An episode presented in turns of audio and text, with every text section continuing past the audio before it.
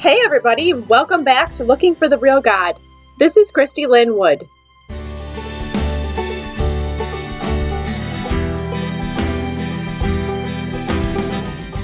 Continuing on in our series of How Did We Get Here? How did the church get to this place of just messiness and brokenness? We're going to explore the topics of morality versus a heart transformation. This last week, my little podcast hit 10,000 listens. And I was pretty excited about that because I did not expect this to continue for this long. I didn't necessarily expect it to have this kind of traction. I mean, I just started it because I felt like God was asking me to do something. And it's fun to watch and to see how it's grown. It's fun to see that 10,000 times someone hit play. I mean, that's that's exciting. And I know it's not a huge number, but I'm I'm proud of myself. I'm usually really great at starting things and coming up with good ideas and not great at follow through and actually making them happen.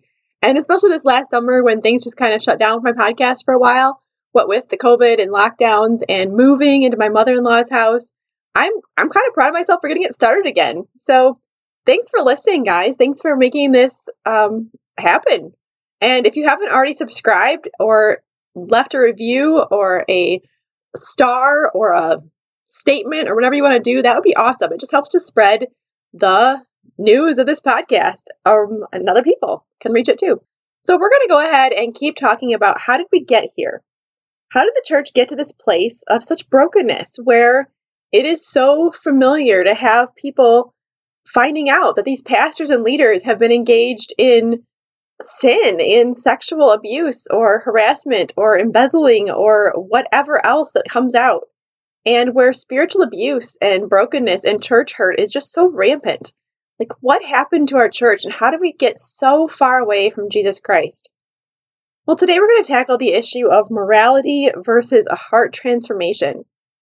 This is something that I feel like is just so near and dear to my own heart and my own story because I grew up in my cultic Christianity for 10 years just with a fixation on morality, with this behavior driven focus. Like, you need to get your behaviors in line, and this is what they look like standards and rules, and just excessive excessiveness with all of the rules and all of the things that were supposed to be what a good Christian did and looked like.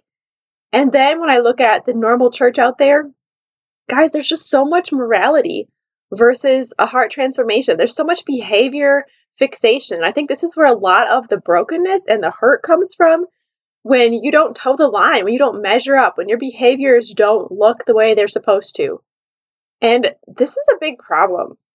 This is a big problem in so many ways. I just want to talk about this today.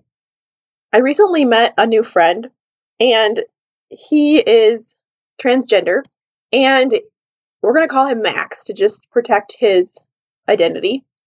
But he's young, late teens, and um, we've gotten to know each other just casually through work.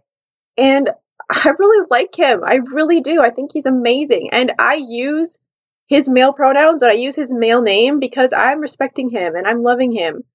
And as I've been thinking about this, like I am really, I'm just passionate about sharing the gospel with Max. I want an opportunity to share the gospel with Max.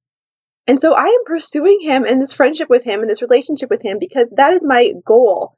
But as I think about Max and bringing Max to church, it's kind of a joke. Like I'm involved with a young adult group at my church, but I don't know that I could actually bring Max to that young adult group because they're not going to see him as a person. They're going to see him as transgender, as a biological girl, and where do we put him? Which small group do we put him in? And do we use his male pronouns? And is it okay to use his? And all this morality issues. When really it comes down to Max's heart. Max is a human being created by God, loved by God, who wants a relationship with him. So, what kind of a place has our church become? I have another person in my life, and we're going to call her Megan, and she's pregnant, and she's pregnant out of wedlock. And she grew up in the church, and yet she has a boyfriend, and she's pregnant. She's expecting soon. Where does she fit in at church? Can I bring her to church, or are people just going to see the fact that she's pregnant and she's not married?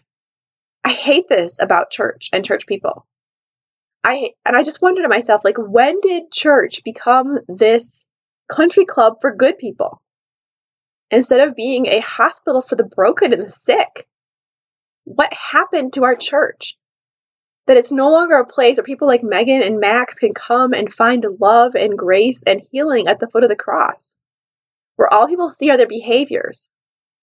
All they see are their sin, and they're like, You're wrong. You're sinful. You need to change that. Like, what in the world? What in the world? And so let's talk about that today. Let's talk about this fixation with morality and how it's just broken. It's broken our society and it's broken our churches to the point where they're not even a place where we're going to find the gospel anymore because it's just this fixation on behaviors. And I I hate this, you guys. Like I can't even express to you how much I hate it. Because this is the whole part of church that has wounded me more than once. And the more I talk and the more I connect with other people, this is the part of church that has wounded people everywhere and broken them and broken them. It's almost like we don't think God can change people. So we have to get in there and fix them first and tell them all the things they need to change about themselves without ever actually digging into their hearts and figuring out what is going on and how can we really encourage them to know Jesus. Isn't that the point? Isn't that the point?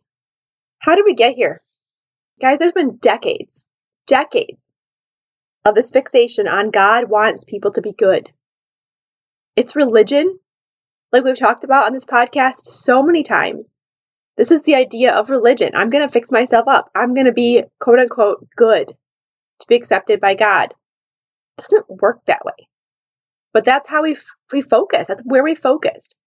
In our conservative, fundamental Christian circles and in our regular Christian circles. And honestly, this carries over even into the more liberal side of Christianity and the world at large because it's just a different set of behaviors. But that idea of like you have to follow these behaviors in order to be a good person. This is what the expectation is for you to be a good person. We're just fixated on this idea that people have to behave in order to be good and to be accepted. And that's not true. It's not true. We look at Jesus, and he was constantly pursuing the broken people, the messed up people, the people that were the sinners, people that didn't even agree with the law or follow the law. Those are the people he was obsessed with. He was fixated on them. He loved them. He was pursuing them. And it was the religious, quote unquote, good people who missed him. And that he had the harshest words for because he was trying to help them to see that they are a sinner too. Sin is more than just behaviors, guys. I said this before, but it's the deep self-centeredness that colors everything. It's that broken part of us that we just we're just off. We're just broken and we can't get it together because we we're not working correctly anymore. Sin has destroyed us. Yes, there's this beauty in us because we were created in the image of God. We have capacity for great beauty, marvelous things that humans can do.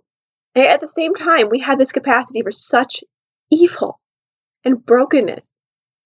It's this weird tension thing again. How can people be so awesome and so full of potential and beauty and wonder, and at the same time be so broken and selfish and evil? It's so bizarre. And yet, that is the gospel. If you read the Bible, that's exactly what the Bible says. We were made in the image of God, and we sinned, and we've been separated from Him, and now we have this corruption within us. We cannot do this by ourselves, guys. But so often, Christianity and the church have focused on sinful behaviors and this idea of like, we want morality. People have to stop doing these things and start doing these things. We get fixated on things like abortion, which, I mean, I'm not for killing babies. I'm not. But at the same time, like, we can't just be so fixated on that one behavior of killing babies that we miss what's going on in the larger community these women who are struggling don't feel like they have another option with the poverty and and just the brokenness that's coming around them. We can't just be fixated on these babies. We have to be fixated on the whole thing. People are broken and they need the gospel. They need a savior. It's the same thing with the LGBTQ community where the Christians have just alienated them. It's so so sad to me. One of my favorite authors, David Bennett, he is a side B gay Christian. So he is gay he calls himself gay, but he's choosing to be celibate because he believes that sex was designed by God and marriage within marriage for between a man and a woman. So he holds these contrary views and he cannot find a break anywhere. And he talks about that in his Instagram and I just I feel so strongly for him. I just I love the fact that he's standing firm on what he believes to be true and that he's standing firm on what he believes about God. And yet he is just being assailed on both sides because he calls himself gay. On the one side, they're like, well, you can't be gay and be a Christian. And yet at the same time, because he's choosing to be celibate and not enter a gay relationship, he's getting flack from the other side. And so it's just a mess, guys. But that heart, that heart, we can't be so focused on our behaviors.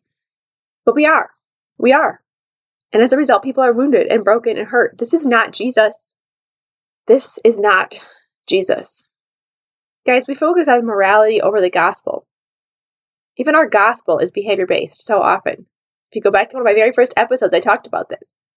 We have this behavior based gospel where you do these things in order to be saved. But the Bible says Jesus did those things so that we could be saved. And all we have to do is accept his free gift of salvation, and we get to enter into a relationship with him where he changes us from the inside out. Because he knows the parts of us that are broken and he wants to heal them. He wants to fix them. He wants to restore us. I feel like so often the Christians are trying to create this moral utopia, especially right here in the in America right now. Just there's this group of conservative Christians that are like trying to create this moral utopia. Let's let's make it perfect and wonderful and bring it back to this place of wholeness and beauty and morality and just it's not going to work, guys. Our world is broken. It's broken. It's never going to be this moral utopia until Jesus comes and reigns. And then he gets to do whatever he wants because he's king. And we're going to be surprised, I think. We might be surprised what Jesus actually focuses on. The other side doesn't have it figured out either. Guys, I look at our world and I just see brokenness. Brokenness in the church, brokenness within the secular culture. The secular culture at large right now is really fixated on my truth and your truth, and there is no absolute truth. It's just like whatever. Whatever is fine. And and they're really focused on groups versus individuals and assigning group responsibility to things versus individuals. And they think individuality is bad and they're trying to fix things their way. But when you look at it, it's not working either. I feel like this last year has just shown us so much brokenness across our entire society. People are trying to fix things, but you can see that it only makes it worse. You see it even in like the riots that have happened. People are trying to stand up and say, this is wrong, this is bad. And so there's these riots that happen. But then at the same time, now minority business owners are getting their businesses destroyed and their property destroyed. And it's like, wait, that doesn't make any sense. I feel like I see it with these lockdowns that happen with this COVID. I mean, we're trying really hard as people to protect people from this disease. But at the same time, now there's this epidemic of like mental illness and depression and even suicide. And so it's like, as, as hard as we try to fix things by ourselves, like they just get more broken. We can't do it. We can't do it. And that's the point. We cannot do it in the church if all we're doing is fixating on behaviors, good behaviors and bad behaviors. And we can't do it in society if we're just trying to figure this out on our own and make it work our own way. It's just going to get more messy. It's just going to get more messy. Guys, people are broken. Do you see that? Can you see that? I see it so clearly. Like we try so hard to make things work and they just they just break. We need a savior. We need a superhero. And the beautiful thing is, we've got one. Jesus Christ came as God, fully man, fully God. He lived with us. He loved us. He walked among us. He was nothing like we expected him to be. And then he died for the sins of the world. Didn't stay dead, came back to life, allowing us to be restored to a relationship with God. That is the most amazing and beautiful thing ever. And He is all about restoration. He wants to restore us, and that's the only hope we have. Choosing to trust in Jesus Christ and His death and resurrection as a way back to the Father, as a way back to a relationship with God, as a way back to the people we were meant to be. It's beautiful. It's amazing. And that's where the true transformation happens. When the Holy Spirit comes and lives within us and begins to change us and begins to take those broken pieces and make them whole again, when he begins to just take those broken ideas that we have about ourselves and about the world and, and bring us truth and life, that's where it's at. Nothing's going to change if we stay fixated on morality and behaviors. But if individuals can begin to know Jesus based on his death and resurrection through faith, and they can begin to be transformed by the power of the Holy Spirit, that's where change happens. That's where our hearts are transformed. And that's what I long for for my friends, Max and Megan. I long for heart transformation. I long for Jesus to just get in there and show them who they are and who He is, to just dig into the broken pieces and love on them and heal them and give them grace. And you don't think the Holy Spirit can't change people? Oh, yeah, He can. Oh, yeah, He can. But I think sometimes we'd be surprised at the things He chooses to change first. Back to David Bennett. After he came to Christ as a atheist gay activist, he still had a boyfriend for three years before the Holy Spirit was like, "Hey, David, I want something different for you." It's not our business to jump on people's behaviors. It's our business to jump on them and show them Jesus. Like, you've got to meet this amazing God that I've met. He is changing me. I am not the same person I used to be. And knowing him is the most fantastic thing that's ever happened to me. You can know him too. He wants to know you. He wants to, to love you. He wants to live with you. But you can't do it by yourself because we're broken and we need him. But the beautiful thing is that he did everything possible. Our sin separates us from God. And yet Jesus died to take away the punishment for our sins. If we choose to accept that gift, then we have access to God and He will begin to change us and make us new. That's the gospel, guys. And the gospel has power power to transform lives in a way that doesn't make sense humanly, in a way that's just magical and crazy. But Jesus wants us, He wants us to know Him.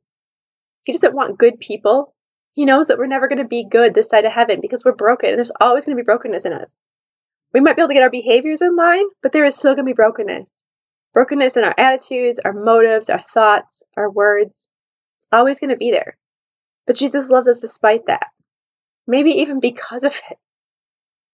I was thinking back to some people in the past that I have that I have loved that were pretty broken. And I remember seeing them, and I think it was the eyes of Christ actually, because I feel like I just could see them and I would be like, oh, what a beautiful mess. Like, there's such beauty there. And yes, it's a mess. That's how Jesus sees us. He says, What a beautiful mess. I can take care of that. I can love that. I can fix that. Guys, what would our churches look like if we could be fixated on the true gospel instead of behaviors? If instead of being this country club for good people all dressed up with our plastic faces on and our fakeness, we could be a place where brokenness is just accepted because that's who we are. Where we love people to the foot of the cross, where we just showed them how to know Jesus, how to have a relationship with God, and let God do the work at transformation. What would that look like? I don't know, but I want to go to a church like that. I want to be a part of that kind of community. And looking at the history of people and the church, it's never going to be like that perfect until Jesus comes back because we're broken. and we always screw this up. We always become religious. We always create these monuments trying to get to God, like the Tower of Babel. We don't really know how to just have a relationship with Him. So I don't know that I have a whole lot of hope for like corporate church overall forever because it just keeps going into the same problems again. But I know that God always redeems and He always restores. And if you look at history, He always steps in and changes things, always. And so I can see Him doing that again. And I really think He's in the process of doing that again just stepping in and saying, hey guys, wait, let's get back on track. And it's people, it's individual people. And so my prayer for you guys today is that you will be able to lay aside any kind of fixation on behaviors and just focus on Jesus. Let him change your heart. Because if your heart changes, your behaviors will follow. Absolutely, 100%. We'll decide that we don't like those things that are sinful because they don't bring good consequences and it's they're hard and painful and they don't they're not good. We'll decide that we do love the things that are of Jesus because they bring good consequences and we love them and they feel good. And Jesus will change our hearts and we will change. I've got a couple more episodes in this series and um, looking forward to them. So, as always, thanks for listening, guys. And until then, keep searching. If you enjoyed this podcast, I would love to have you join me over on my website at christylynwood.com for more content, free resources, and opportunities to connect with a community of people who are looking for the real God.